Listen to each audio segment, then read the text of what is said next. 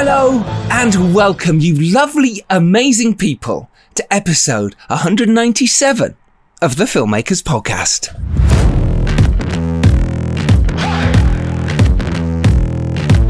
This, if you don't already know, is a podcast where we talk filmmaking. I nearly forgot what I was going to say then.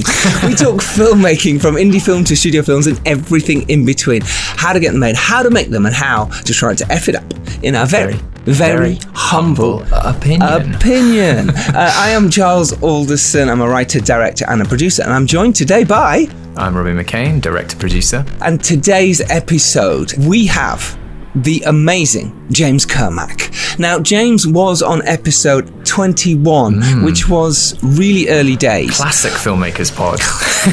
Vintage for those of you who are, who are in the know. So, yeah, for those of you who listened from the very beginning, you know this episode. If not, go back and listen. It is amazing.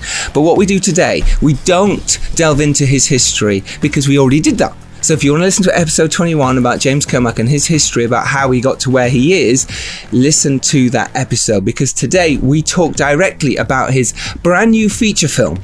Knuckledust. And we talk specifically about how he went from making his first feature, Hi-Lo Joe, which was pretty much a micro budget feature film, pretty much made on nothing, to making a $2 million feature for his second film. I love these kind of episodes because we really get to zero in on one piece of work and get into the nitty gritty details, which uh, I know lots of you out there love. So we talk about how he wrote Knuckledust before his debut Hi-Lo, and we talk about why he chose to make Hi-Lo Joe first. We also talk about choosing the right producing partners and the importance of that, having great crew and finding great crew. And we also talk about locations, finding the best locations that suit your film and why you should do that. We talk about the amazing visual style that Knuckledust has, including the world building that's going on, setting up certain characters, geography, and shooting some of the amazing fight sequences, and trying to coordinate post production during the lockdown this year. And James Kermack also talks about how he was derailed by Christopher Nolan. You'll have to find out why. Uh, It's kind of fun. And we also talk about his screenwriting process and directing yourself. Because, yes, not only is James the director and writer and co producer of Knuckledust, he also stars in the movie himself. It's an incredible episode. James is so frank and honest and open, and you are going to love it. All of that is coming up. So, Giles, I hear on the Twitter sphere that Arthur and Merlin is out in America, out stateside. Is that true? Twitter is correct uh, on this occasion. Arthur and Merlin is available for you now uh, in America and Canada. Congratulations for all involved for that. That's cool news. Cool as hell news. Obviously, if, if you're in the UK, you can watch the movie now anyway. Do go watch it. It's Arthur and Merlin if you like swords and sandals. If you like me talking about working in the rain. Shot on location in Wales. And yeah. talking of the rain, what a segue, Robbie. what a segue. That's right, because you're into your final week shooting your new feature, The Stranger in Our Bed. And Yes. uh, how did it go today? Because it wasn't the best weather out there today, was it? According to my app this morning, Dark Sky, which I would highly recommend to any filmmaker out there because it does specific It's pretty good. from where you are. It's really good, except today because this morning I woke up and it said it's not going to rain until 6 p.m. So I thought, do you know what? I'll wear my nice white new trainers. I'll be fine. It's not going to rain. I arrive, it's pissing it down straight away. Uh, about 10 o'clock, full on. Came down, and we're filming outside Harrods, by the way. Which, if you've ever tried to film anywhere around London, you kind of get moved on very quickly. Obviously, we had permits, but still, people will come up and go, "What you filming? You shouldn't be filming here." And the other thing is, obviously, you do have a lot of tourists. Even now, during COVID, there's still a lot of tourists, so they'll just sit and watch Yeah. Which would be okay, except they all have masks on. So you don't really want masks in the background or walking about, so you have to politely ask them, Would you mind moving? And we had to try and get a car pull up really outside the back of Harrods where a load of taxis are moving constantly and people coming out. And the wonderful people of Harrods who work there have their lovely green outfits on. I don't know if you've seen them. There's amazing green outfits with gold writing that says Harrods. Now, every time we pull the car up, now this is Joseph, um, who is pulling up the car, Joseph Marcel, who was is from the Fresh Prince of Bel Air. And every single time the wonderful person from Harrods would come and open the door like they would for a normal shopper. And we're like no no no we're filming. Please please don't do that. Had to drive around again and pull up and try and get past taxis. It was uh, it was quite a day. But we did get some amazing stuff and we did shoot outside Harrods. We managed to do it. It did look amazing. My actors were brilliant and just stepped in and did it, even knowing I was like, quick, quick, go now, go now. We, we did get moved on from a few places, but we still managed to do it. Amazing. But you know what I've learned from all this and within this time is that we have an amazing crew because de-rigging from every, every place we've been now what i've seen is that because we are a man down in various places everyone has stepped up and gone, oh, it's all right, I'll carry something. Don't worry, I'll help you. Don't worry, I'll do this. And it's been amazing to see that all my crew have done that. I've not seen one department not help another department. And even our exec producer, Greg, I'm not going to give his full name because uh, that's not fair to him, but uh, he's been fantastic. He's always been driving people about, he's always been on hand to pick something up, and always there right till the end as well, clearing up, as well as a guy called Andy, who's been our nurse, our COVID nurse. Like, he's been an amazing help. And it's been amazing to see that every department have just stepped up, even if they don't have to. It's not their job, and drive the vans and do this and do whatever it is needed to get the get the film done. And I've loved that. I've loved watching that, and I've loved being part of that team and everyone just getting stuck in and staying till late to do it. Wow. It's amazing when that community spirit kind of comes out and your filmmaking family kind of are there. They've got your back. So mm. that sounds Yeah, I amazing, think man. even in the rain, even in the rain, everyone's just been enjoying uh, it, and I've, I have really appreciated that, and everyone's been amazing. But one thing people don't talk about a lot is de-rigging. De-rigging is where the glamour stops. If you thought there was any glamour in filmmaking, de-rigging kills it because you've just had a great day of filming, you're over the moon, and then suddenly you've got to de-rig everything. It's okay if you're in one day locations, it's not the end of the world, or if people haven't settled. Like we were at the Man House after two weeks, we were suddenly de-rigging. Everything was like it was like moving home. Hmm. Filmmakers out there who haven't done this yet, bear in mind it's part of your job and it's part of what you're doing is you've got to stay to the end. When you think you've wrapped for the day, you've made all your shots and you, or whatever shots you've managed to get, you've then still got to wrap up all the cables, however mucky they are. Your hands are going to get dirty. You've got to wrap, put them all in the van.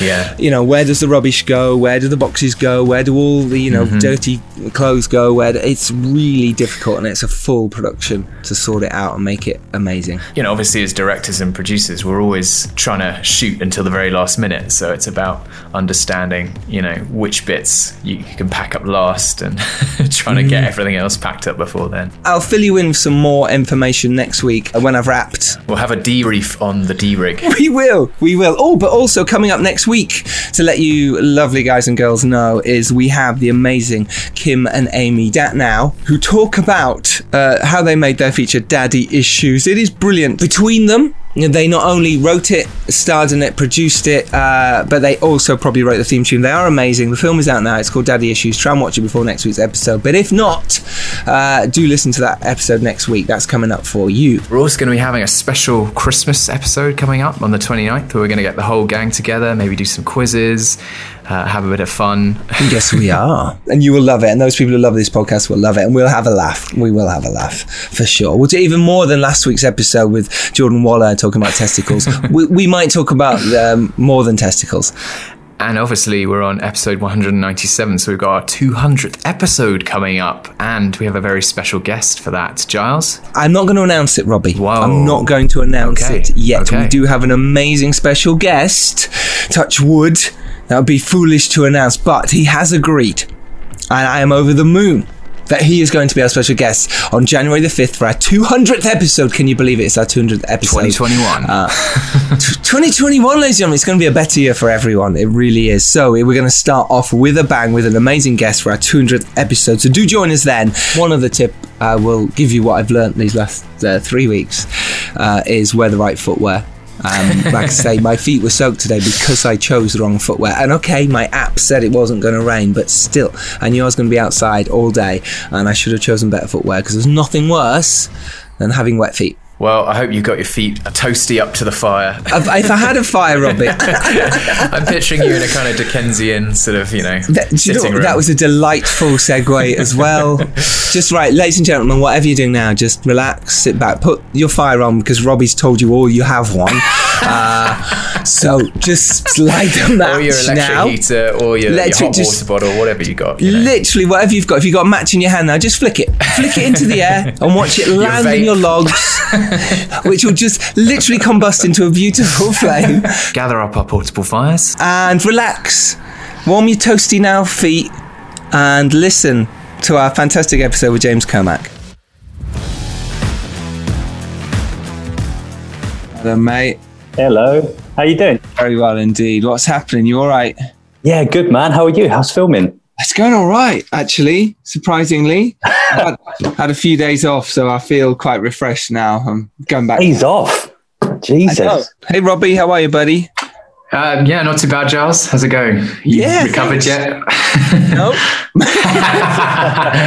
Sounds about right. I had to make sure everything in the background was aesthetically pleasing because we've only just moved house. So I was like, uh, Right. oh, it's really white walls. I, I can't be having this. No, you can't. Mine normally looks much better, but uh, to remove everything that's normally set up there, it looks nice. So But you look like a, a Nicolas Winding Refn film. You got a nice uh, triangle kind of uh, uh, framing you. So it's, it's nice. all about framing. This needs some neon lighting. exactly. Yeah. Exactly. But listen, James, it's an absolute honor to have you back on again. You were on episode 21, I believe. yeah. Early doors, man. Early doors, early on this uh, podcast process, back when we were, well, both, neither of us, you just had Hi-Lo Joe come out. I hadn't had the Dare out yet. Uh, Arthur and Merlin was just a, an idea, and I certainly haven't started on uh, The Stranger in Our Bed. So, yeah, it's, it's been a really interesting journey for both of us. And we did meet very briefly at Directors UK once when we were on an intimacy course. Yes, we were. believe. We were, uh, which is important, really important Yes. as filmmakers to understand that. And what I learned from that is to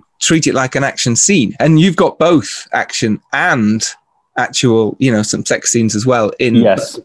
So did you bring everything your journey uh, to, to it as well? I suppose? Uh, yeah, with the, I mean, with the uh, intimacy scene. So um, I, I won't say who's in it, but uh, we had a couple in in the film, and uh, yeah, it was just kind of like talk through absolutely everything. Uh, make sure everything's really, you know, everyone knows what's going on. The actors were all really comfortable. Um, luckily, all the actors were super sweet, and there was never any problems or anything. And I didn't ask for anything insane, uh, so that's always helpful. Mm. Um, but yeah, everyone was just super cool. It's very and tried to keep it very relaxed. Um, so it's not that was one of the the two times we had that. I made sure that we didn't go over time on anything else. You know, my AD was really good about that, and we made sure we had a set amount of time. The actors can relax into it, chilled. So everyone, it was a small crew uh, on those days, so everyone on set was just relaxed, chilled out, um, and it just made everything go nice and smooth. Because I know they can be, having done them myself as an actor, they are awkward. Yeah, they are. Yeah. Me too. I've Yeah. done Isn't there that, that famous Ang Lee quote where he said uh, filming the sex scenes in Lust, Caution was harder than filming the action scenes in Crouching Tiger, Hidden Dragon? I think that's pretty much what, how he summed it up. I I agree. I think it's true, and I think people do overlook it as a oh, it's it's a sex scene. Oh, uh, awkward. Yeah, yeah. Just just go and kiss and touch each other, and it's like no, no. I spent longer, you know, with those scenes, and I know my producer was like, Giles, you've got to move on. I'm like, yeah, but if I was doing a big fight scene here, you wouldn't be asking me to, you know, speed Yeah. this up. And I think the Me Too movement has changed everything massively within the safety of actors and actresses in that situation. Where normally it'd be just like I say, but like okay, and for me it was like that. It's right, Giles. You, you know, you, you're naked and you're dry humping this, you know, this girl, and you're kind of like, well, this is awkward.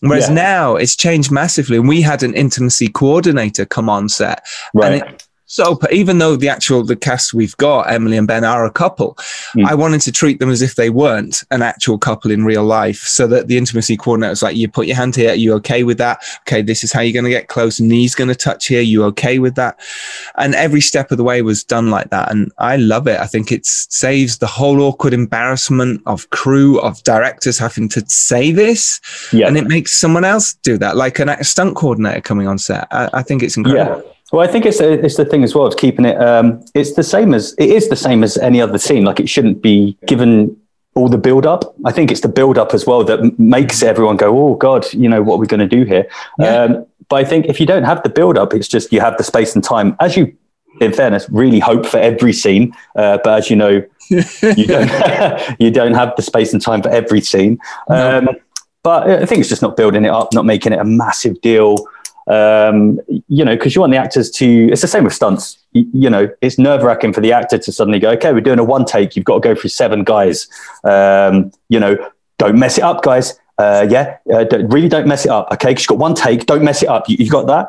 Um, but if it's really nice and relaxed, it's kind of like they enjoy it, they get through it, and they're like, "Oh, do we need to go again? No, one take. Let's just keep moving." Yeah. Um, and that's what we tried to do with that as well. So it's kind of the build-up time was a bit more, um, give a bit more space, but when shooting it, it was one or two takes each time, just move on. Amazing. Let's let's dive into Knuckledust then, because Okay. it's your second feature film. It is a big, big step up in terms of budget, in terms of time, in terms of cast, in terms of everything. Hi-Lo Joe was amazing, by the way. And those people who haven't yet listened to our episode 21, do listen to that because that's where we talk to James about his career, about how we got to making uh, Hi-Lo Joe on a low budget. And we talked a little bit about Knuckledust, but here's where we're going to go deep into Knuckledust and making a, a bigger budget movie. So, do you want to give us the pitch and then Robbie will play the trailer and then we can dive in? So basically, the pitch is that it's uh, Knuckledust is an action thriller. It's about an underground fight club, an elite underground fight club, um, where they're using the underclass, the working classes, veterans, and stuff to take them off the street, uh, homeless guys, and getting them to fight for the rich, uh, fight to their deaths. Uh, and the police, uh, who've been trying to find this place for a very long time, turn up one evening after a mysterious phone call and find one man left alive amongst uh, many, many dead bodies. Uh, and the rest of the film is uh, two to three timelines um, where we see the uh, interrogation of, of the man, who's played by Moe Dunford, by Chief Inspector Catherine Keaton, played by Kate Dickie, and what happened that evening. And then it's all kind of pieced together. How is it downstairs, Father? Busy and bloody, my child.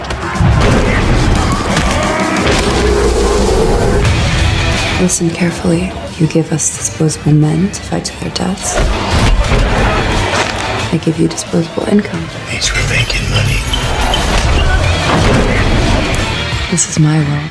I control everything in it. Serena Marcos, a friend of yours. Do I seem like someone who has a lot of friends to you?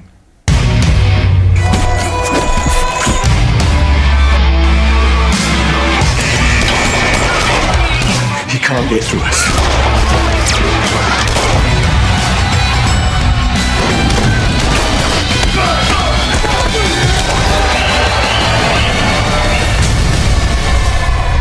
Is this where you deliver a cool yet comical one liner? Nope. Amazing. That was a trailer. Uh, the film is out now. You can go watch it. It is a cracking movie. It's literally cracking, but it's also absolutely fantastic. I really enjoyed this. I thought the style was incredible. I thought the way it was shot was incredible. Performances were off the chain. Uh, I really enjoyed this movie, James. Oh, I thank thought, you, man. I thought you excelled massively, not only acting in it, but actually directing, writing, and co-producing and producing the movie.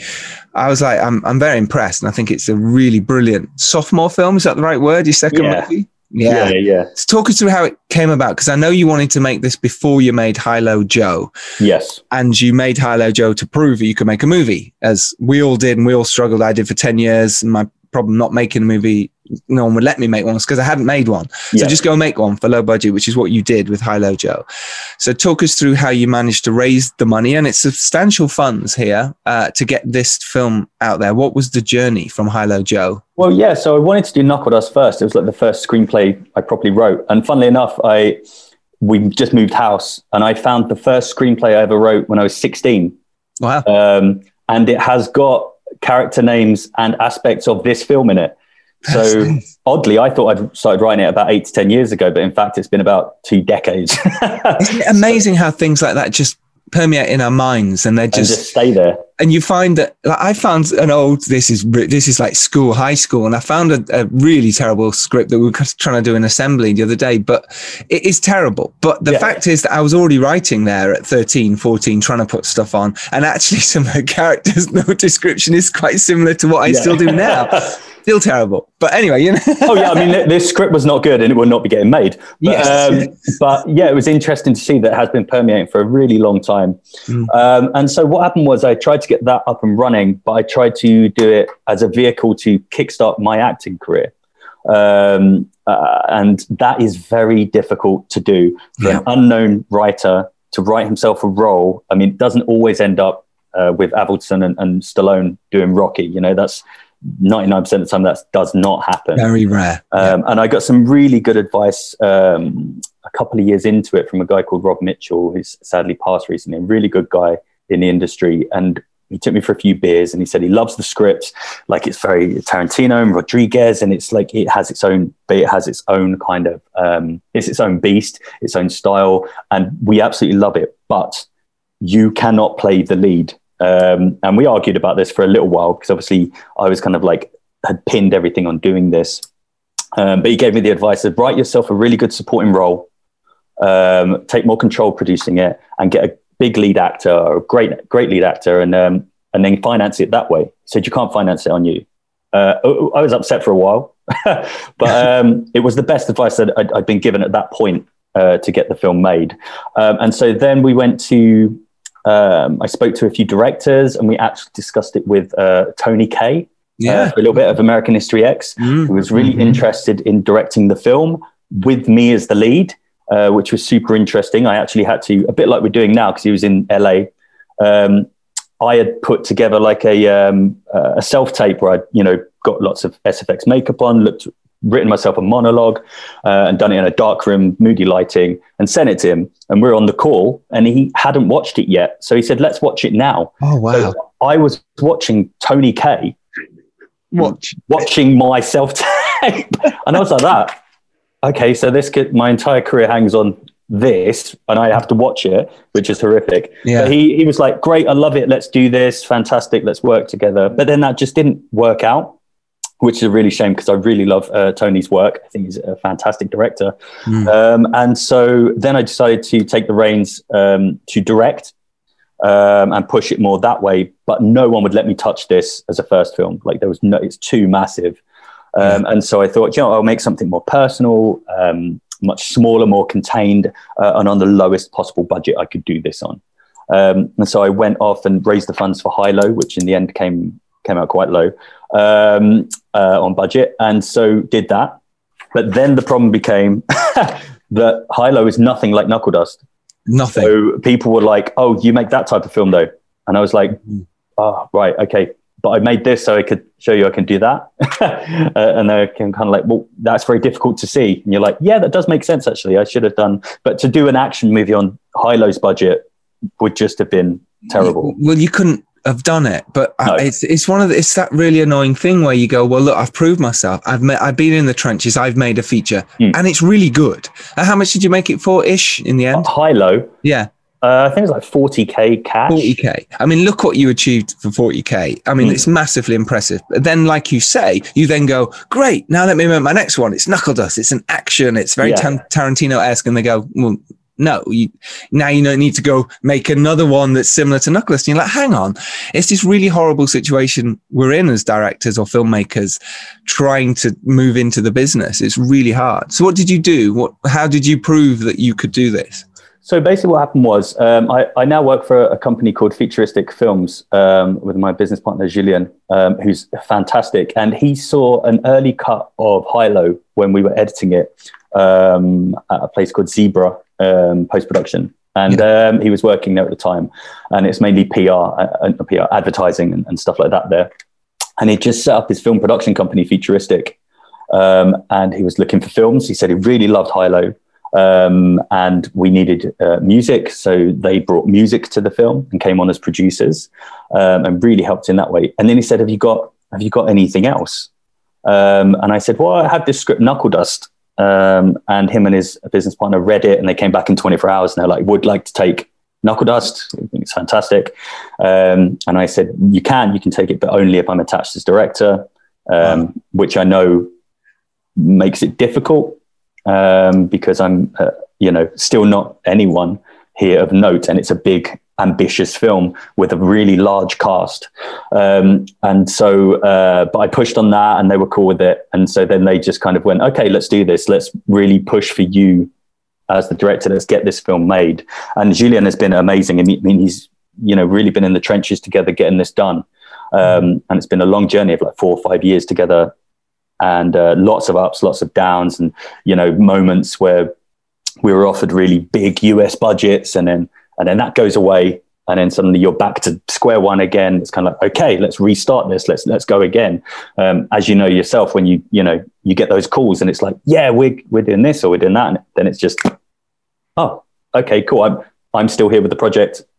Let's go again. And so we just went with that really, and just kind of pushed it. I mean, it's been a difficult film to make, and obviously you guys have watched it, so it's a it's, it's a big action. Mm-hmm. It's, it's got twists and turns. It's it's very back and forth, different timelines. Um, you know, it's not an easy uh, watch at all. Um, and that was uh, was one of the aims. You know, it was to do something where we kind of figured if it's fun enough in aspects as well, then the really hard, the difficult stuff will be uh, interesting because you have the two sides of it. So it's not just there are some really nice, dumb, fun moments in the film, mm-hmm. um, but we really, really wanted to bring the kind of uh, intelligent thriller layer to it as well. Um, and I think, I hope, I think that's what we've managed to kind of do. It really is. I think the fun action side of it really comes across brilliantly well. It's that really lovely from the off you got that lovely sort of warm feeling. I know what movie I'm watching here. And you started with some absolute classic, brilliant opening titles moving into an amazing opening shot, which makes you go, cool. I, I feel settled. I feel safe. This director knows what he's doing. It looks great. Let me just enjoy the ride. Robbie, how did you feel? Yeah, I mean, I was going to say this is sort of quite exciting indie filmmaking because it's like, really pushing getting as much as you can out of that budget and really kind of making the, the best use of some of those setups that you can. And yeah i mean i was just really impressed with the the style that you managed to achieve like at that budget level. Um, yeah as giles said you've got like that first gliding tracking shot up to the car which immediately just uh, puts you in sort of that sort of mood. And just some of the tonal kind of shifts and uh, just moments of pause like the the moment just in the arena between you know the two leads there's just that kind of moment of calm where the music drops away and uh, that really gives you a sense of a bigger scale that um, you know is quite difficult to achieve on that budget level. Yeah, it had the elements of Edgar Wright. Uh, you mentioned Tarantino and Rodriguez, but the Edgar Wright for me, I think, was more of the push because of that English humor. I think came across massively, whereas Tarantino, it's a different style of humor. It's a humor that's I don't know, not English basically. And here you you brought that to it, and I, I really enjoyed it. Uh, like I say, I, I think you've you've literally gone, hey, here here I am. I'm James Kermack, and I've made an absolute brilliant winning sophomore movie, a proper movie with a budget give me more budget next time. Let's see what I can do, you know, or even the same, you know, you'll be able to do it again. And I think that's really, really testament to you. So, so um, before we get on to how you actually achieved what you did, keep going with your story because it's really interesting of where you, you know, you, you're battling for that sort of four or five year period of trying to get this made. How hmm. actually you know with Laurent and, and julian how the, your producers how did you get the money? How did you actually piece this together? So it was a, a lot of uh, finance came in from different sources and we just basically went out to absolutely everyone and then we are really lucky we had uh, certain companies come on board um, who also brought their uh, skills. So like you know on site uh, we're a great partner on the film a brilliant post-production house um, they've worked on some really massive films, you know, like Ridley Scott and stuff like that. And, and then mm. suddenly, you know, you've, you've got their expertise at, at, hand, which was amazing because obviously we did post during the beginnings of COVID. Mm. Um, so it was all for the first time completely every way that I thought we were going to do post was out the window. So I did, uh, I'd say 80% of post on Zoom as we are now. Yes. Um, so that was hardcore and on site were amazing. Um, and then we had another company called Trigger, um, where Walter Mair is the composer uh, of the film, um, and he's a part of Trigger. Uh, and they brought finance, and uh, he's his soundtrack is exceptional. Like he's, um, we managed to work really, really closely. Again, even though everything was done on Zoom, he was getting voices from other countries and instruments from other countries sent over and recorded, and he would then put it all together. Um, and so it's little things like there's lots of you know you'll see on the opening credits there's quite a few producers on the on there the was a lot yeah yes i didn't um, notice i was like oh okay all right yeah. let's keep going oh another yeah. another card with four another card yeah uh, there's a lot uh, quite a few you know we had the, obviously the primary producers in um, uh, futuristic and the project mm. um, but we had quite a few people come on board with finance in that manner um, and kind of pieced it all together. Um, and Julian did a, an exceptional job um, with that um, because obviously all the finance hasn't come from you know one studio or one area. So your producer managed to piece that all together, and then with the tax fund, sort of go, well, we've Yes. got enough to go make it, Yes. which is great. Because Well, yeah, I mean, J- Julien is a genius. Like, um, you know, we were in a we were in Cannes a couple of years ago, and uh, I was at a, a party, and, and someone said, "Oh, you're working with Julien?" And I was like, "Yeah, yeah, yeah." And they're kind of like, "Yeah, we call him the Stephen Hawking of film finance." wow, and he's a good guy as well, which which uh, makes the the real difference as well. You know, because we work very closely together.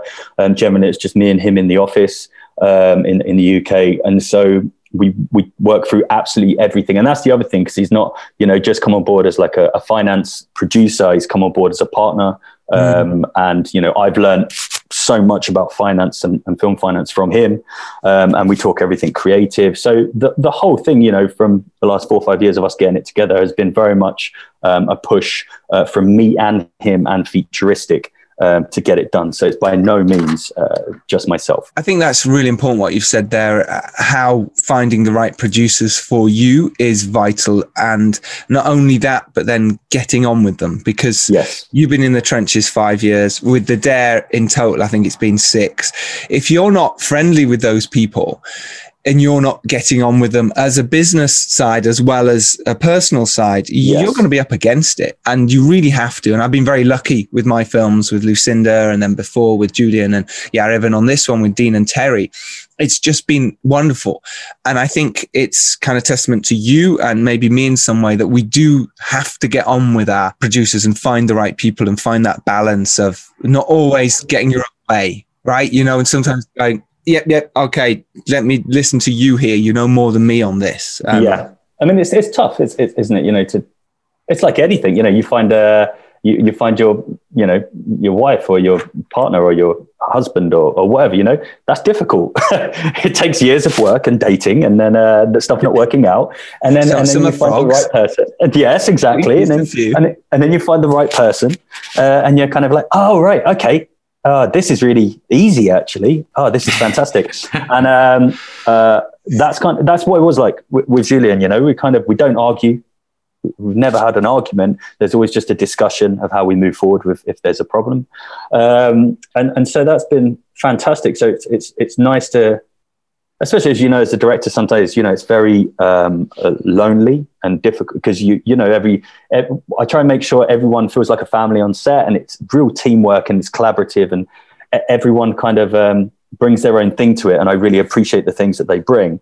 But ultimately the, the final decisions are mine or yours and um, that is a lonely process sometimes because it's kind of like all oh, right this i really hope i think this is the right decision. Yes it is. We're going to say yes to the blue shirt. The blue shirt is correct. Take it uh, and then two seconds later you're like green. It's green. It's green, go green. i'm sorry everyone Yeah. Um, people do forget that. They think it's it's not lonely there or you'll have all these people with voices around you but like you say ultimately it's your decision. Hmm. and the film rests on you. If you choose to not do a close up or you choose not to do a i don't know a sweeping wide. In the film obviously it's a big film and we shot it in five weeks five weeks So um, you know, it's not a, a huge amount of time for this t- style of film. And you know, we were sending stuff through to the uh, editors. We have two fantastic editors, uh, Natasha Wilkinson and, and Chris Gill. Um, Chris did American Animals, Mm. um, which, Wow. which I really loved. It was actually one of my uh, lists of like editing for the film for style wise. Uh, Yeah. Wow. And then on site put forward Chris Gill. So I was like, okay, yeah, yeah, sure, Yep, that, yep, yep. that, will do me. You know, that's Yeah. fine. exactly. There's some uh, there's amazing editing throughout, particularly with the elevators, the lifts, transitions of the opening doors, and Yeah. obviously the cutting to the different floor numbers, which becomes relevant in the plot. But yeah, Yeah. I just noticed that there's some really nice flourishes throughout. Oh, thank you. Yeah, Natasha and Chris did a fantastic job on this, and um, and we were sending stuff through to Natasha every day or the dailies, and she was kind of like, uh, "So how many days worth is this?" And they were like, "This is one day," and then every day this would come through, and she'd go, "How many days is this?" No, this is one day. Uh, Yeah. This is one day's worth of stuff. So she was like, "But they've changed to three different locations, and it's multiple dialogue and an action scene." Yes, yes. Yes, this Could is what we edit do. this. Yes, This just what- please edit it make Please it edit it, make it look beautiful. Thank you.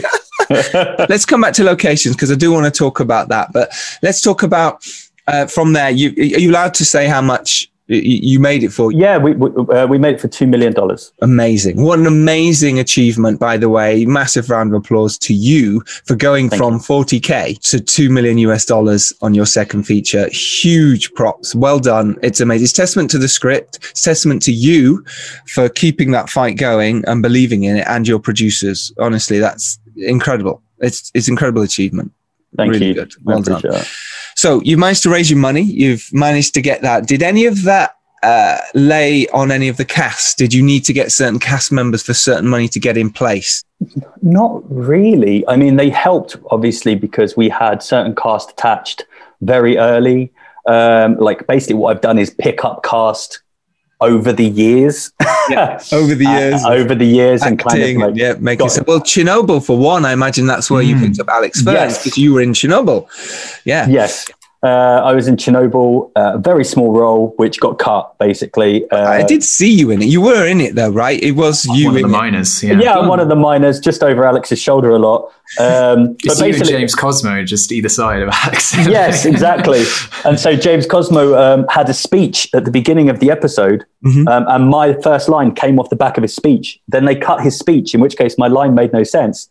And so then it was, uh, you know, see you later. But it didn't really matter because I got to meet Alex there, and I'd actually seen Alex in a show, a Sam Shepard play, True West, um, a couple of years before with a, a mutual friend of ours, Eugene O'Hare. They were both in it together, and it's, it was a fantastic performance. And Alex was just off the chain, unbelievable actor He's a brilliant actor. um, yeah. and he's amazing in Chernobyl. And so um, he's now with you know best mates. He's like you know godfather to my daughter, and like he's super Ah, cool. nice. He is, uh, yeah. And I just said to him, you know, would you come and do this? And uh, we were quite lucky because he said yes, and then we got him just before everything kind of went mad. Uh, for him, you know, with the Batman and, and Star Wars and all, all this kind of stuff, and you, we had to really like fit him in. So he came in. He d- traveled down from Scotland on the morning after he won the BAFTA in Scotland the night before to come and do his first day's filming. Wow. Um, and uh, yeah, it was just unbelievable. Like uh, amazingly pleased for him. It's just so cool everything that's kind of happening for him. And Mm. you know, he's he's such a um, a working actor, and he has been for a really long time. That to Mm. see it does pay off if you if you're a good person, you're a good actor, and you spend this long in the business. At some Mm. point, it pays off. And so we were super lucky to get him. You are, and I think that that goes across the board for filmmakers as well. If you're hardworking, you're a nice person, nice enough. You know, you still got to be ruthless in terms of getting things done. You do have to move forward, and don't expect anyone else to do it for you. But if you're good and you work hard, things will pay off for you. They will, like it has done with you. I hope so. And um, so, yeah, I mean, that's how um, Alex and then a few of the other actors, um, we premiered Hi-Lo in Dinard, um, uh, the film festival, and Kate Dickie was there. And Phil Davis was there. And obviously, I'm huge fans of Kate and Phil because I was a judge for the first ever Shortcuts uh, film festival. And Phil had directed a short that was there. And Kate was in a short called Operator, which I think also won a BAFTA. Operator's a great short. It's a Yeah. great short, Very fantastic in it. And so when that was all over, obviously, uh, after the judging was done, so there was no conflict, I uh, kind of approached them both and had a drink with them, and they were absolutely adorable. Just said, "Can I send you a script?" You know, if you don't, because they really liked Hi-Lo, so I said, "Can I Mhm. send you a script? If you, you know, you don't like it, that's cool." Um, they said, "Yeah, sure." And then I told them, and I said, like I said to Phil, like, "Look." Can I just say this now? I'll never say it again. I'm a huge fan of your performance in Face. It's one of my favorite films. I talked about Face for like 30 minutes at him. Yeah, Um, because you won't say it again. he was- and then I said, you know, and then we'll get professional. I'll be real well professional on set, but like, you know, uh, I, I really love Face. Thanks so much. Thanks so much. I would have talked about Alien 3, his Oh, tiny yeah. role in that. It's, it's really difficult to pick a film, isn't it, with him? Because you're just like, he's such a um, he's Yeah. an absolute legend. Brings a real kind of credibility to the film, as, as do all the actors, actually, because they're all really respected actors. We've done really well. You know, Kate Dickie, uh, uh, Moe Dunford, I think, has got one or two BAFTAs, and Yep. um, Alex has got a BAFTA now. And it, you're just kind of like, oh, cool. Yeah. Uh, this is, welcome. uh, this where you, so you're on set and you go. Um, I'd like to welcome BAFTA winner uh, Yeah. over here. I'd like to win about BAFTA winner over here. if you could all just come in the middle, and I'll uh, give you my magic of what to do. Yeah, amazing. That's kind of Yeah. cool, isn't it? And then you got Gethin Anthony in there, who was obviously in Hi-Lo Joe as well. Uh, Yes. as a, a- sort of a friend as well, who's you've brought in. He's fantastic in this movie, and it took me a while to realize that was him. And it was such a weird one because the wig is so like out there. And Yeah. I was like, okay. Oh, I was like, oh, that's Gethin. Of course, right. It just took me a beat. That's Um, fantastic. yeah, Uh, really yeah, he's cool. he's brilliant uh, in it. Um, yeah. and obviously, because he's again, he's a very respected kind of serious actor. So you know, to get him in a in a, a Chuckle Brothers mustache and a mullet, um, dressed like you know he's just a, an extra in Miami Vice, was fantastic with a West Country accent. with a West Country accent. Yeah. yeah, he went full force for it, and it was just fantastic. And the great thing is, because he's such a good actor um, and a credible actor, it's a real performance. It's not like a comedy performance. It's a real character who just happens to have a mullet and a mustache Mm. uh, and a West Country accent. Yeah, it's irrelevant, isn't it? Yeah, it's about the performance, which is great. Uh, Amy Bailey in there, who I'd worked with years ago as well. She was fantastic. Jaime Winstone, uh, you know, Camille Rowe. She was a find, wasn't she? Oh, Camille's amazing. Yeah, C- Camille came through um, uh, contact with the, the project, Laurent Fumeron, um, our other co-producer. Um, they did great there because um, obviously it's a difficult part, you know, to play cool um, and to play badass and sexy and kind of everything rolled into one. It's that kind of um, that kind of noir forties kind of enigma role, but in color.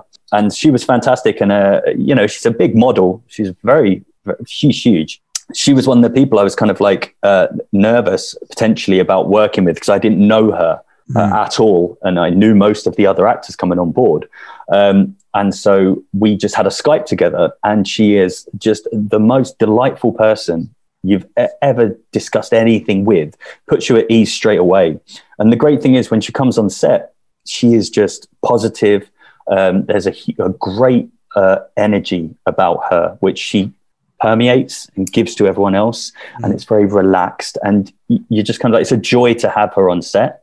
Um, I think she has a great performance in the film. Um, yeah, I'm super pleased with her actually because it was one of the, the only actors that, along with Jamie, actually that I'd never met or worked with previously. Mm.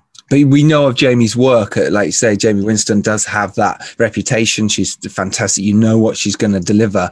Even on a bad day, she's brilliant. So therefore, with Camille, you suddenly went, well, actually, I'm not sure. And that can be quite, especially for a role as, as big as it is, it can be quite frightening. You suddenly go as a director, uh-oh, uh, how am I going to do it? Especially when you haven't got much time on set, no rehearsal time as such. Suddenly you're going, oh, I've got to get a performance out of someone. But it seems like, you know, from what I could see, that she was already on it. Well, it, was the joy of working with complete professional actors, um, you know, and I don't mean non-professional actors, I just mean like they're professionals. Like Mm. every single actor came on set. Um, you know, there was never a call for line. There was never like, you know, we discussed stuff, you know, what do you think here and stuff, but it was never like they're out of character in a scene or that all of them were on point every single time. And it really helped obviously because, you know, the, shooting a massive film like this on a smaller time frame was tough. You know, there was no time for the actors to kind of be like, oh, I think, you know, this and we Mhm. should, you know, and we'd actually had uh, many of these discussions before because I tried to have a discussion with each actor before we even shot the film, um, whether it was via Skype or in person, to go through the character, why I'd written it, um, how I felt it was meant to be, any kind of backstory. Um, so everyone was kind of prepped before we actually got on set. There's another uh, actor in this who I'd like to talk about. It's called James Kermack. And of course. I wanted to know uh, uh, how you managed to direct yourself because you're in this a lot, actually, uh, more than I thought you would be as a sort of cameo role in terms of it's Yes. very hard. How did you go about that? Because um, it, it's fascinating for me because people always say to me, Giles, why don't you put yourself in your movies? You know, but you're acting. Of course, you could do that. I, I've always sort of shied away, but I'm fascinated to know how you did it because you are great in the movie as well. Uh, thank you. I appreciate that. Well, for, I've done a lot of music promos, directing, and then putting myself in them, usually for budgetary reasons. Um, so you're kind of like, uh, you know, we'd have to get pay pay another actor to come in for the day, and everyone's working for free anyway, and it's it's a free shoot. Um, okay, I want to get a good actor. Do you know what? I'll just do it. Just save a bit of time. Let's just move forward. Always knowing that I'd quite like to, you know, direct myself in something one day. Um, and so what happened was we had actually cast someone in that role. I wasn't going to be in it at all. Wow. Okay. Uh, and then there was a little problem with scheduling. And so we moved the actor. And then I, I was like, you know what, we're right down to the end here. This was the role that I'd taken the advice from Rob Mitchell to write for myself anyway. Just in case. So I was just like, do you know what? I'll just do it. I already know the role. It's, it's a huge cast as it is. And because he's on set a lot, I was like, well, we know I'm on set. And if you need to pick it up at any point, you go, well, I'll do that on day. Exactly, it's exactly. Yeah. And um, and so the good thing was, you know, to direct yourself. Uh, I was in my head, kind of thought, well, if I'm directing an actor, I'm going to have to have discussions with them in between scenes, and am I doing this, blah blah blah, and little Mm-hmm. comments here and there.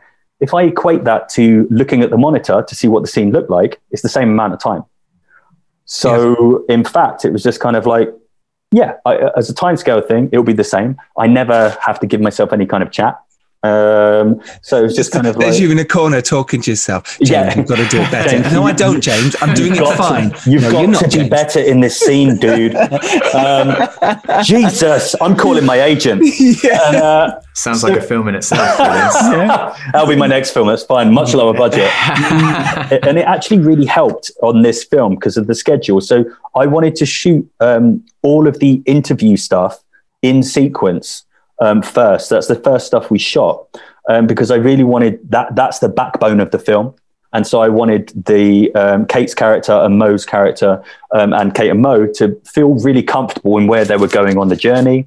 Um, so we shot that on sequence. But obviously, uh, as you see in the film when people watch it, um, the first interrogation bit is my character and Jamie's character and um, Dave Bibby's character, who's also fantastic in it, playing Hooper uh, as the coppers. And so the first shot, the first scene that we did was me and my close-ups um, to get the scene. And so I Everyone's was like, what? mo- Come on, he's just doing this for him. Come That's on, amazing. this Yeah, guy.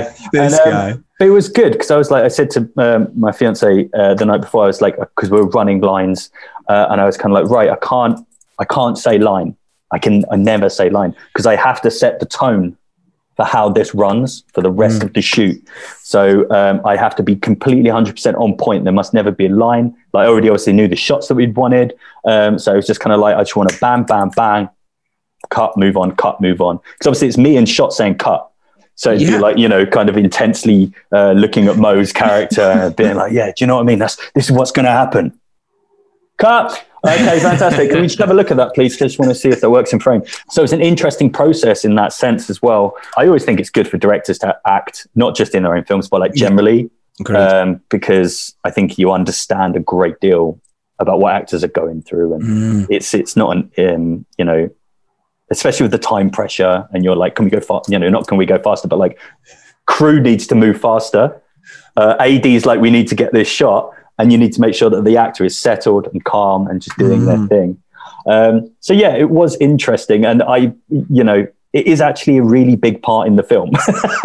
Yeah, um, it is. yeah, That's Um, quite a good example of um, just yeah leading by example. I guess is that you're, as you said, you set the tone for the rest of your team going Hmm. forward. Um, so that in a way, that probably made them respect you more. That you were sort of putting yourself in this position of vulnerability, being the kind of icebreaker Yeah. going first. Well, I mean, if I'd have screwed it up, I think it would have been a awkward. Yeah. Um, yeah. Were you, were you really nervous then going into that, that first day? Not at all. I mean, I was so ready for it. I've been so ready for it for so long, um, and and because it was doing so much on day one, and I was so concentrated on the directing and the framing and everything I wanted to happen that there was no actual nerves as an actor at all on this, uh, which is really rare. Obviously, every time you know I haven't acted on theatre and anything for a long time, but you always get those nerves and the butterflies. But there's just so much going on that I was like, I need to get the shot, and that's the most important thing. Does the shot work? Does the what's going on in the shot work? Great, and it kind of consistently separated myself from it. Um, it's only like later on when we're in further into the edit, and I was kind of like, this McCready guy needs to be over there, and it's just like that's you. It's you. This is you. Just say You- I need to be over there. Yeah, but you can't. you can't because No. it's a separate thing. Yeah. Yeah. Um, but yeah, it was interesting. And how much did you talk with your DP, uh, Pat Oldinger? How much did you talk with him beforehand? How much prep had you done? We've done a lot. So him, he, he, him and uh, his team came from Germany, uh, Mike, Marco uh, and uh, Conrad, um, and they were fantastic. Um, so they came and stayed for pre. So they were here for three weeks of pre with me Wow. from Nice. Germany. Uh, so we were together every day. You know, we do all the recce's together, and we prepped everything Um, and there was some stuff that you know we didn't end up doing in the film because obviously you get on set and you're kind of like, Do you know what, this doesn't work in in situ, so let's try something else.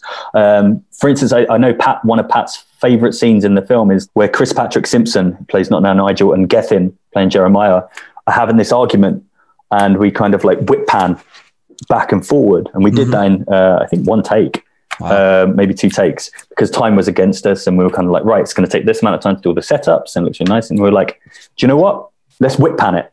Whip pan the whole thing. Pat was like, yeah, okay, let's whip pan it. And so basically what would happen was my fantastic uh, first AD, Chris Malin, who uh, basically I do everything with and um, it couldn't do without, if I'm honest. Mm. Um, he was reading the script. Pat had the camera.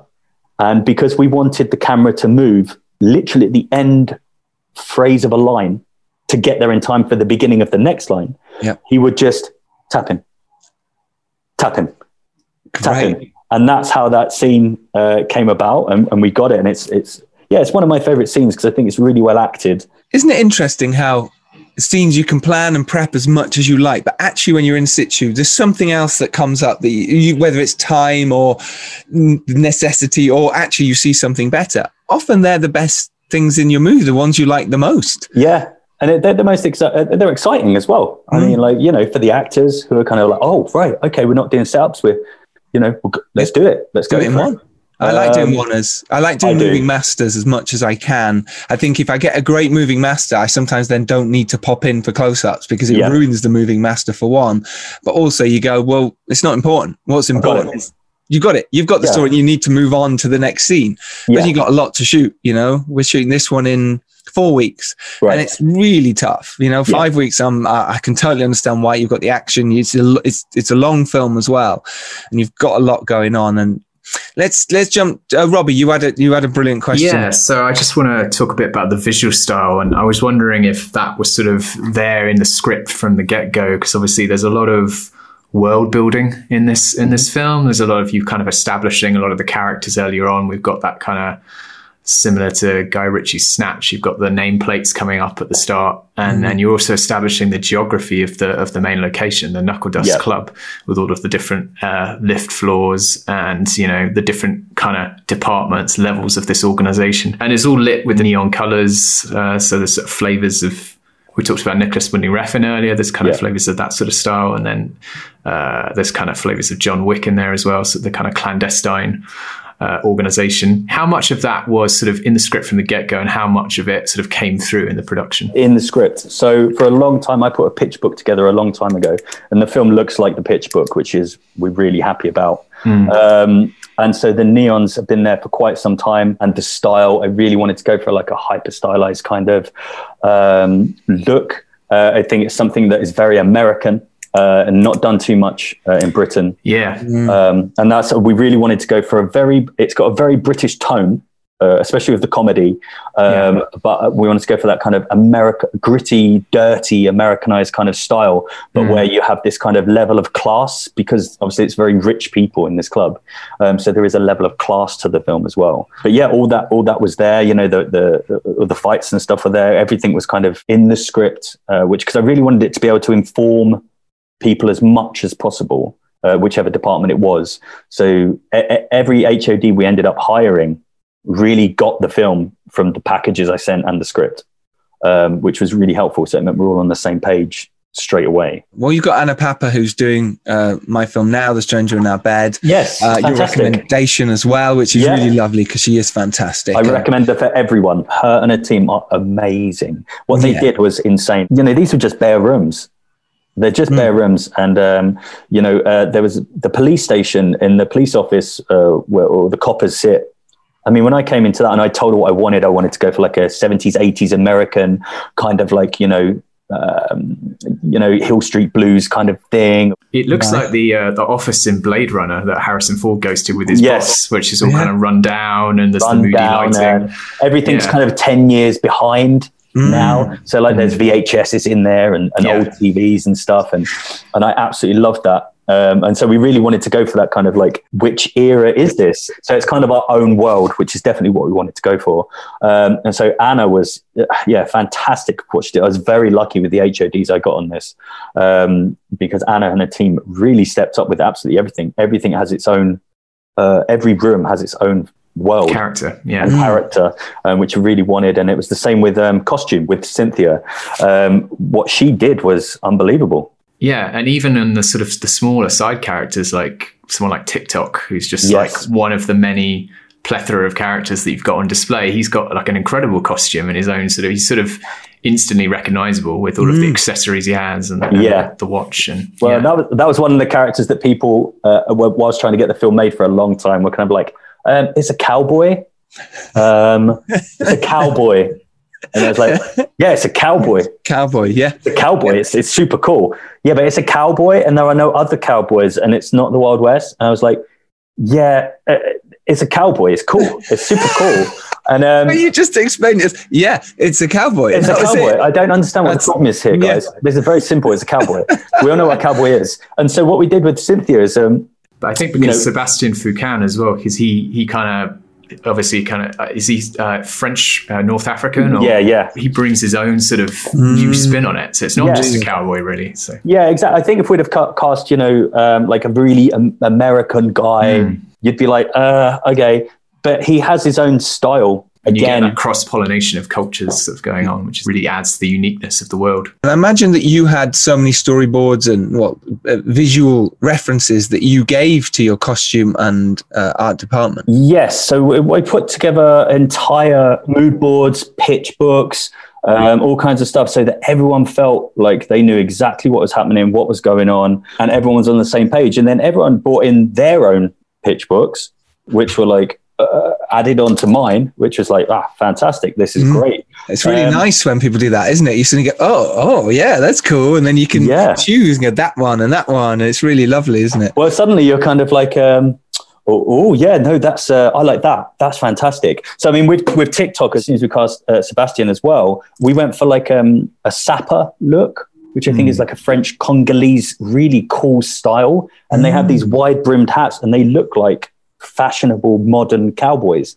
So hmm. we merged the cowboy look with that on Sébastien and it had this, it looks realistic. Like Yeah. don't you don't go oh there's a guy in a, looking like a cowboy you go that's tiktok that's cool Yeah, And you and really original as well for like Yeah. a, henchman character. and that was one of the things we really wanted to do was make sure there were no everyone in black suits hmm. you know henchmen faceless kind of henchmen We really wanted everyone to have their own individual character and ideally you know you'd want to see you'd want to follow the journey of any one of these characters is mm-hmm. kind Yeah. of the aim And I think you definitely pulled that off. I think it's really interesting. I want to know more about these people, this world. It's very like Kingsman. You kind of like, I want to know more.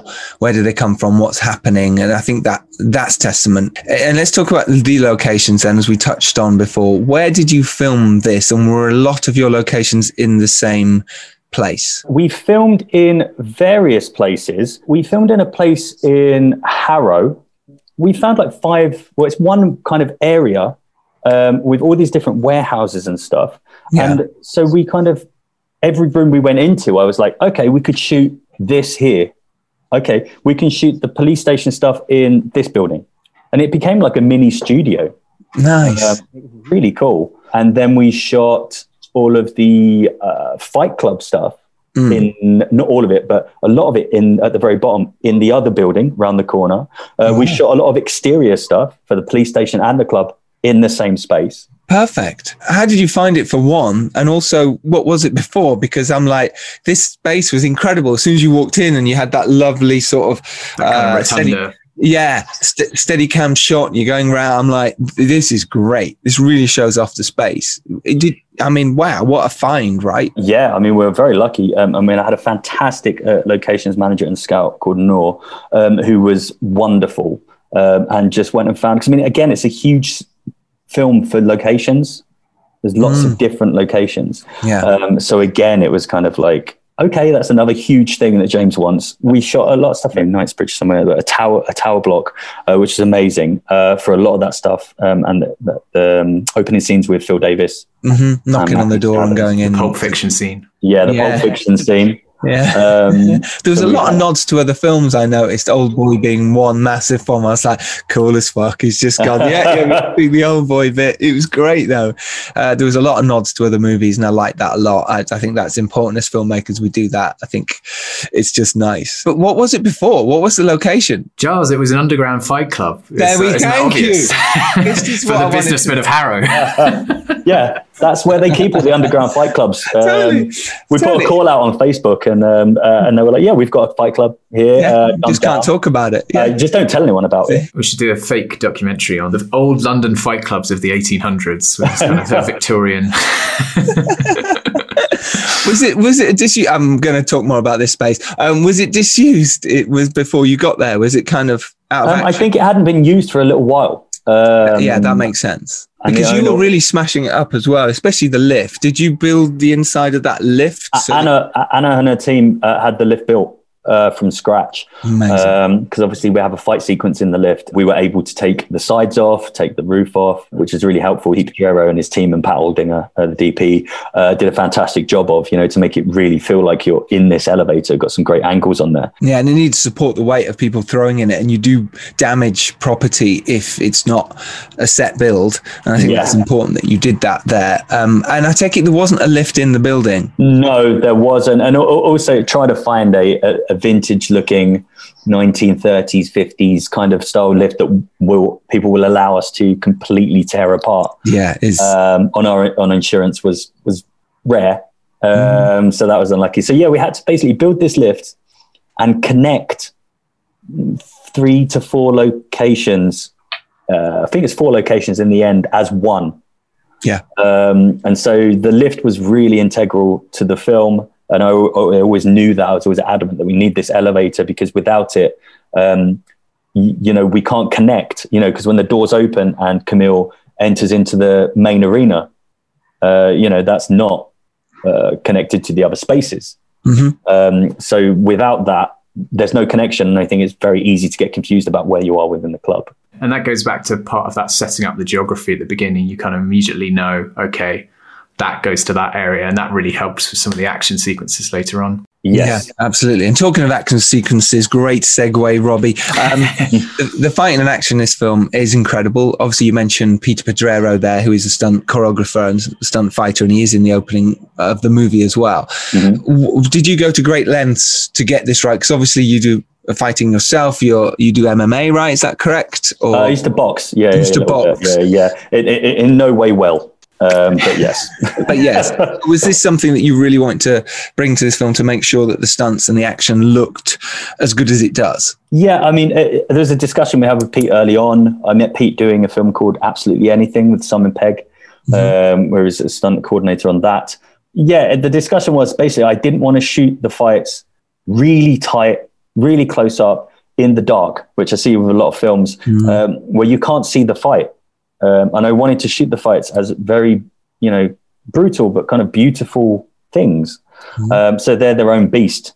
Um, so the idea was always to look at the fights as a different kind of musical number. Yep. Um, to give it a, a different fight style, a different mood, a different look. We try and make sure you, the audience, can see exactly what is happening within each fight sequence. Um, you know, we have the the S and M corridor, which is like I think like three minutes. the S&M corridor. I love that. Uh, yeah. Um, and that was uh, that was a bit a big day uh, that we shot that in, and um, it's its own thing. You know, whenever I speak to people who've seen the film, that is for them the, its own thing within the film.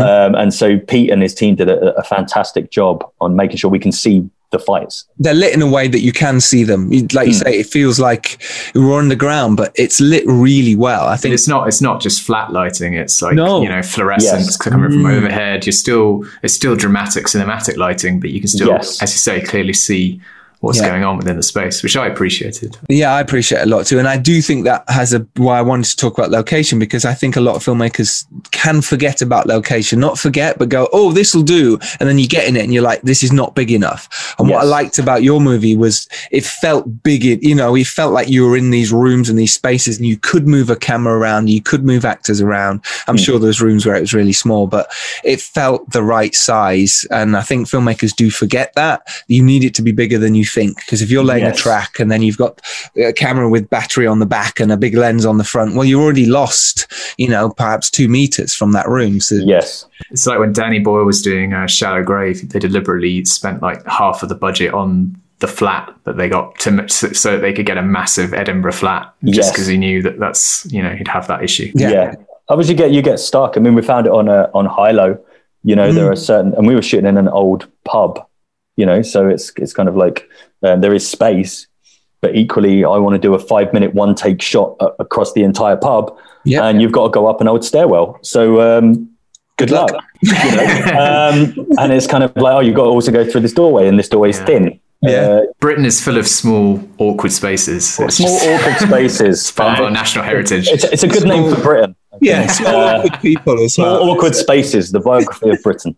Um, so, uh, so it's great to have some space, you know, to give it some size. I mean, we shot the um, the main space stuff um, in Collins Music Hall uh, in Angel, Oh yeah, yeah, okay, um, which is like an old uh, underground theatre, yes, it is. um, yeah. and it's uh, beautiful, and it's exactly what what I wanted. So basically, we were actually going to shoot uh, as part of the journey I've not mentioned, but we were scheduled to shoot the film in Estonia um, up until last year.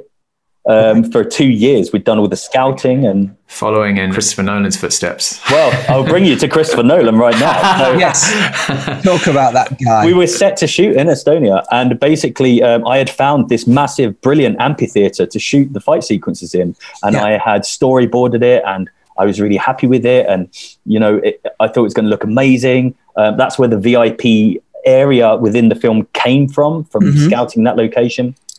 And we finally called our Estonian producers and said, "Hey, uh, we're greenlit, we're good to go." Um, we're ready. Uh, let's discuss. And they were like, that's fantastic. Congratulations. Minor problem. Chris Nolan loved the amphitheater and he's now using it for Tenet. Oh, So that opening, and it looks beautiful. I mean, it's Chris Nolan. He's a legend. And uh, he had a sli- I think he had a slightly bigger budget. slightly uh, bigger budget. I think it was a bit, a bit more, um, just a tad though. Yeah. And, Filming um, on IMAX cameras, it's you know. yeah, I, th- I think the cameras are more expensive than Knuckledust. And um, so, uh, so yeah, he, he he was filming there, and it was it would clash, and so we were like, right, okay, let's move it all to the UK. So that's when we moved everything to the UK. and you shot in summer, right? Late summer. Uh, we shot uh, October, November. So almost a year, which is a really decent turnaround, you know, especially considering the pandemic. and the, the amount of effects I imagine, or the certain eh, elements of this movie that aren't that easy. The music was outstanding as well, and you had all those elements in place that can take time. So it's really nice that you had a quick turnaround on this, quick enough. You know, a year is a good amount of time. We all want them to come out straight away, but Yeah, I mean, we really wanted to stick to even disregarding the pandemic and everything. You know, weird. uh, given clear dates when we'd deliver, and we wanted to make sure we delivered on time. Um, you know, exactly when we said, regardless of what was occurring. Mm. Um, so it was. Um, we delivered in the summer, I think. So it was kind of like a six, six, seven month turnaround Mhm. of the Yeah. film. And um, so it was interesting because it was kind of like, uh, okay, yeah, okay, pandemic, I see what you're doing. Uh, yeah, okay, yeah, I'm, I can do this. Let's do most stuff through Zoom. Uh, And then I finally got to do, you know, uh, studio stuff. So we got to do some ADR and stuff at Art, Art for Noise. Uh, they did a great job on the sound design. Um, So that was fun because it was like we hadn't, I hadn't seen anyone for three months. so to get in a room and just play was, yeah, it's a joy, isn't it? It was a joy, you know, you forgot what, what it was nice to do a bit of ADR. I had to do the whole of Arthur Merlin post in lockdown, and it, was it was really difficult. It, I love being in a room with someone talking about music, talking about you know how he, the sound design and all that, and it it was a shame not to do that. Um, I did do the edit; it was just before, but um, yeah, and it's it's difficult, isn't it? It's not as easy. So I'm glad you did get to do some together in a room because uh, you, you really want to do that. We haven't talked about the amazing animation, people on fire. Uh, you've got a, a deaf character in there, and explosions, and the amazing twists. Uh, we haven't talked about those, and maybe we shouldn't. We'll leave that to our audience to watch because that is teasers for you in itself. But I did want to talk about what you learnt as a director, uh, more than being an actor in this. What you took from your first film, you brought onto this, and what did you learn that you're going to take forward to your next film? from the first film to the second film, it, it was definitely like what the time. I think it's the time, you know, what it takes to make a film and and the the absolute input it takes, not just from from you, yourself, but from everyone. It's such a collaboration, and I really wanted to make sure Hi-Lo felt like a, a family unit whilst Mm. we were shooting the film, and I really brought that onto Knuckledust. Um, I really wanted everyone to feel that their, uh, which it does, their opinion matters uh, when we're discussing stuff. Because, like we said at the very beginning, you know, um, ultimately it comes down to my decision. So ultimately, it's me say yes or no. But that doesn't mean that that can't come from anywhere. And it's, you know, even my first AD, you know, Chris Malin, he's a super creative guy. He's a really funny writer. And he would come up to me and say, do you mind if I, you know, what about this? And I was like, dude, that is a fantastic idea. Let's reset and let's go for, for this. Mm. And um, I think it can come from anywhere on set. And I think as long as you have an open set, uh, in, in the sense of everyone feels like their, their ideas are welcome, then you will make a more collaborative and inclusive film in that sense. And ev- everyone feels like it's their movie, which it is. It's, it's, it's our movie uh, more than anything, you know, because everyone brought so much to it um, that Knuckledust belongs to everyone who worked on it. I, I- think. Um, so I think that's what I took from the first to the second, and I think from the second to the third, um, hopefully it's the same, but just on a bigger budget. I really saw, you know, I've never, I've never directed a fight feature before, so you see, and, a- and, a, and a, a very visually ambitious fight feature where I also didn't want just to sit. Um, put all the emphasis on the fights. I really wanted to give the actors something to really get hold of and put the, get their teeth into and and and kind of own those characters. And um, so there's a lot going on. And I think as moving on to the next one, ideally, I think it's just the timings. You know, you go, okay, I need this for a fight. Uh, I need this to really get the actors settled and you know not pushing too far. And but that comes with you know larger budgets. That's just always the way, you know. I think I've achieved exactly what I wanted to on the film, which was put a great team together. We shot everything uh, that I wanted to shoot. Uh, it's a film that we were told, you know, many times that we couldn't make. It's too ambitious. It's too big. You know, James is a nobody. Like you can't, you know, we can't believe that James visually can do this uh, and have it in his head and, and put it on the screen. And I think that stuff is all up there. So for me personally, I'm, I'm very proud of it. Uh, and I'm proud of everyone who worked on it. As you should be. It's so Yeah. lovely to hear. Yeah, honestly, it's a brilliant film. Knuckledust is out now. Do go watch, do go support. It's indie filmmaking at its finest. It's a brilliant action comedy. You're going to love it. Yeah, I'm looking forward to your to your next film 100%. Are you already writing that now? Are you in the throes? Are people throwing scripts at you? Are you No, I'm- battering them from your door? Agents going Yeah. crazy outside? Yeah, What people think, um, though. People do think that's going to happen. And actually, you've got to make your own luck and work, haven't you? Yeah, you got to make your own luck. I mean, uh, yeah, no agents are calling. Uh, I check my phone uh, eight times a day, uh, but there's no calls yet. I'm working on a few things at the moment. I'm working on a, um, a TV show actually with uh, the guy who did the animation in Knuckledust. Great. Um, so we're we're putting together a TV show at the moment, and there's a couple of films um, that I'm also putting together. Um, one of which is a uh, a western. So I'm very excited. Cowboy in you. Uh, you know, get get all the cowboys this time, not just the one. Great, that's exciting, mate. Good, good luck. What's it? Uh, just quickly talk about your screenwriting process. Do you write a treatment out? Do you have uh, stickers on your wall, or do you just splurge it out? What do you do? Um, I usually, so at the moment, if you can see there, I have Oh, everything up on the wall. So basically, um, I make lots and lots of notes on lots of different little pieces of paper. Um, and then I kind of put the little pieces of paper all down and then kind of pick, pick, pick, pick, pick. This goes here, this goes here. These three characters are one character. Put them all in their little piles and then start to work from there.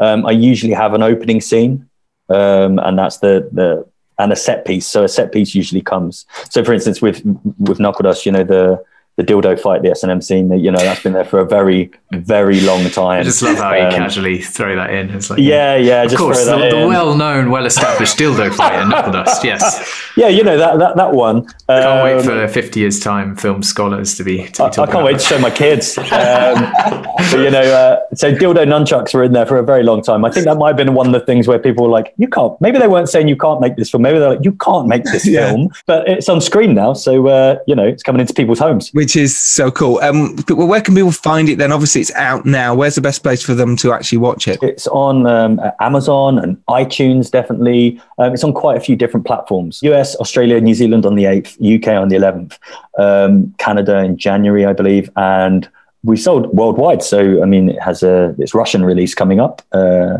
which is exciting. Well, it's because it's one of these films that will sell worldwide. You know, you've got enough of the names in there to sell, but also because it's an action sort of thriller, if you like, comedy action, and people love them. They sell. They do really well. If you do them well enough, and you really have done this very well, uh, I'm very proud of you. I think Thank you've you, done incredibly well, and I, I can't wait to keep talking about your next ones and see what happens. Uh.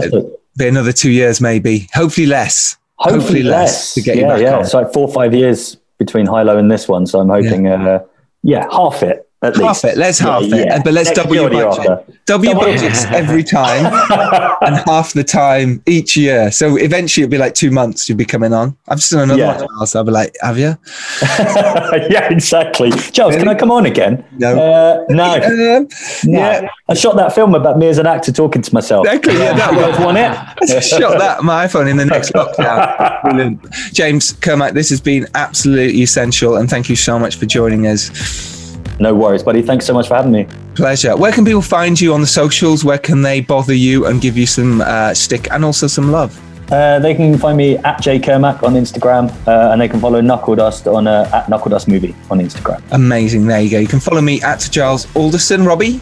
You can follow me at Robbie McCain. You can follow us at Filmmakers Pod on Twitter or on the gram, the Filmmakers Podcast. Do follow us there or on our Facebook, and you'll see all our latest info. Go to our Patreon page, and you'll get some of our fantastic extras as well. Do do that.